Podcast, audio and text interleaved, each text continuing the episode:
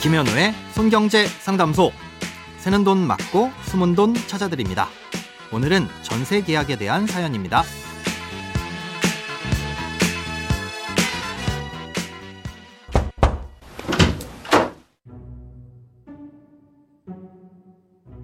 안녕하세요. 올해 2월 말일에 전세 계약 만료인 임차인입니다. 보증금은 3억 원이고요. 작년 10월에 임대인에게 계속 거주하겠다고 말했고 임대인도 알겠다고 했습니다.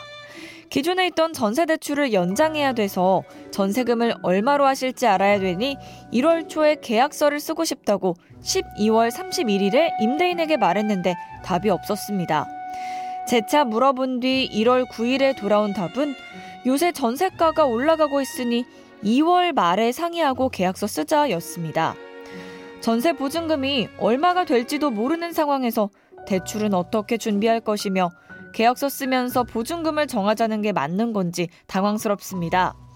그때 가서 임대인이 얼마를 부르건 계약을 해야 하나요? 아니면 나가겠다고 할 수나 있을까요? 대출 심사에 보통 한 달은 걸리니 1월 말에 쓰면 안 되겠냐 청해도 2월 말을 고수하십니다. 지금 시세가 2억 5천 정도라 임대인이 곤란한 건 압니다. 그러나 재계약 시점에 결정하겠다는 건 공정한 거래인가요? 방법이 없을까요? 오늘은 익명을 요청하신 청취자님의 사연입니다. 어, 사연 초반부를 들었을 땐 이 집주인이 전세 보증금을 올려받으려고 하는 상황인 줄 알았는데요. 끝까지 들어보니 못 내려줄 것 같아서 차일피일 미루고 있는 상황이라고 이해가 됩니다. 현재 보증금은 3억 원을 주고 거주 중이신데 주변 시세는 2억 5천만 원 정도이고 아, 점점 전세가가 오르는 중이라 기다려보자는 거잖아요. 음, 아마 집주인 입장에서는 지금보다 보증금을 올려받기를 기대하는 건 아닐 것으로 보입니다.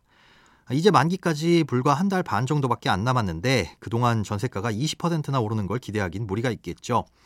봄이나 가을처럼 상대적으로 이사 수요가 늘어나는 때도 아니고요.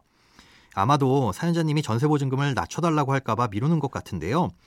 제 추측이 맞아서 그때 가서 보증금을 못 낮춰주겠다고 하건 아니면 제 추측이 틀려서 반대로 보증금을 올려달라고 하건 그 어떤 경우에도 아무런 문제가 없습니다.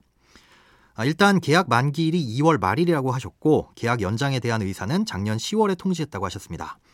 작년 10월이면 계약 종료 4개월 전인 거고요. 아, 그리고 혹시 전세금을 올릴지 내릴지 의사를 알려달라고 12월 31일에도 집주인에게 물어봤는데 답이 없었다고 하셨죠. 아, 이땐 계약 만기까지 딱 2개월을 앞둔 날이었고요. 아, 이렇게 계약이 종료되기 2개월 전까지 계약 종료나 변경에 대한 의사표시가 없으면 그 전에 계약과 동일한 조건으로 갱신이 됩니다. 예, 보통 이런 묵시적 갱신의 경우 임대인이나 임차인 모두 아무 말 없이 넘어가는 게 일반적이지만 별다른 조건 변경 없이 계약 연장에 대한 의사표시를 하더라도 묵시적 갱신으로 인한 연장으로 봅니다. 네, 그러니 지금 와서 집주인이 보증금을 올려달라고 하거나 혹은 2월 말에 가서 올려주지 않으면 나가라고 하더라도 이를 따라야 할 필요는 없는 거죠. 예, 하지만 마찬가지로 사연자님도 보증금을 낮춰달라는 요구를 하지 않으셨으니 다음 계약도 보증금 변동 없이 지금 상태 그대로 앞으로 최소한 2년은 거주할 수 있게 됩니다. 물론 중간에 사연자님이 원하실 경우 3개월 전에만 통보하면 계약을 끝내고 나가실 수도 있고요. 대출 연장도 걱정하실 일이 없는 게 지금처럼 묵시적 갱신의 경우 계약을 연장할 거라는 집주인 확인만 있으면 그대로 연장할 수 있습니다. 아, 일단 은행에 가셔서 대출 연장 서류를 작성하시고 연장을 요청하면 은행에서 집주인에게 계약을 연장할 것인지를 확인합니다. 이때 집주인이 확인을 해줘야 되기 때문에 미리 집주인에게 현재 상황이 묵시적 갱신으로 연장됐다는 걸 명확하게 인지시켜 드려야 하겠죠. 그러면 대출 연장에도 아무런 문제가 없을 겁니다. 아, 그런데 만약 2월 말에 가서 집주인이 보증금을 주변 시세에 맞춰 조금 낮춰서 계약하자고 하면 그땐 조금 고민이 필요합니다. 응하시지 않아도 상관은 없는데요. 만약 응하게 된다면 이 묵시적 갱신이 아닌 보증금을 변경한 재계약이니까 그 후로 2년의 계약 기간은 지키셔야 하고요. 또 보증금 차액은 대출을 상환하면서 중도 상환 수수료가 발생할 수도 있습니다. 돈에 관련된 어떤 고민이든 상관없습니다. imbc.com 손에 잡히는 경제 홈페이지로 들어오셔서 고민 상담 게시판에 사연 남겨주세요. 새는 돈 맞고 숨은 돈 찾아드리는 손경제 상담소. 내일 다시 만나요.